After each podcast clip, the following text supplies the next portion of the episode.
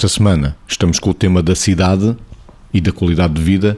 Margarida, a calçada portuguesa tem lugar na cidade? Eu acho que nós, quando falamos de calçada portuguesa, falamos de uma coisa que esteticamente é razoavelmente única e, portanto, que nos remete para uh, um, um gostar do que vemos, mas tem que ser francamente bem construída, porque aquela a técnica dos calceteiros também já se está a perder, mas hoje sabemos que há técnicas que permitem passar por cima das calçadas e ficar o terreno liso, ou seja, ficar no fundo o melhor dos dois mundos, se quisermos, não perdermos o estético e termos um, um sítio plano para podermos passear com segurança.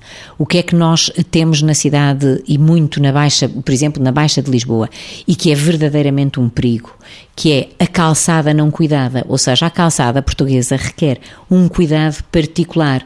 É verdadeiramente uma vergonha e um perigo. Ora, eu acho que vergonha e perigo são duas coisas negativas, verdadeiramente.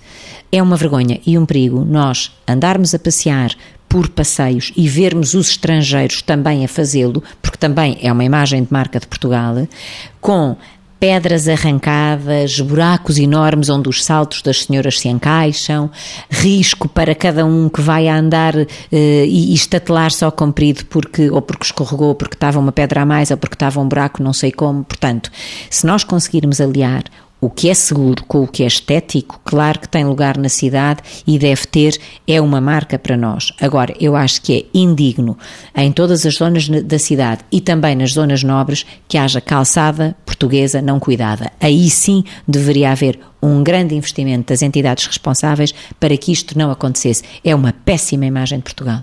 Vitor, há lugar para a calçada portuguesa na cidade? Acho que há lugar, sem dúvida, para a calçada portuguesa na, na, na, cidade, para a boa calçada, assim como para a portuguesa bem calçada.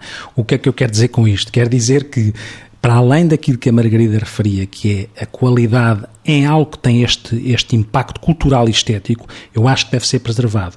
Mas, como em tudo que tem esta importância uh, estética, eu acho que tem que estar ligado também a uma atitude ética.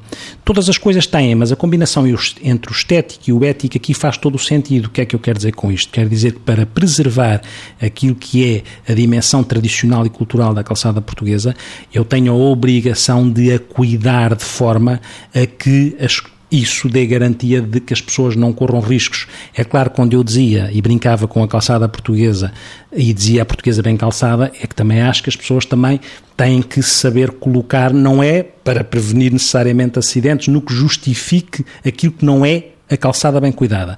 Mas é evidente que nós, quando vamos para a montanha, calçamos de uma maneira, quando vamos para a neve de outra, e se calhar para a calçada portuguesa, enquanto não for bem cuidada, convém nós sabermos que temos que também nos, nos cuidar e exigir que a calçada seja bem cuidada.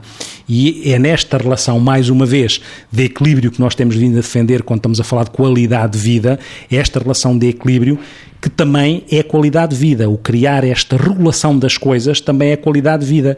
E a qualidade de vida realmente parece-me que é uma boa, que reenvia bem para a ideia da estética com a ética que eu há bocado referia. E ainda para a ideia de identidade que se constrói no lugar onde vamos crescendo.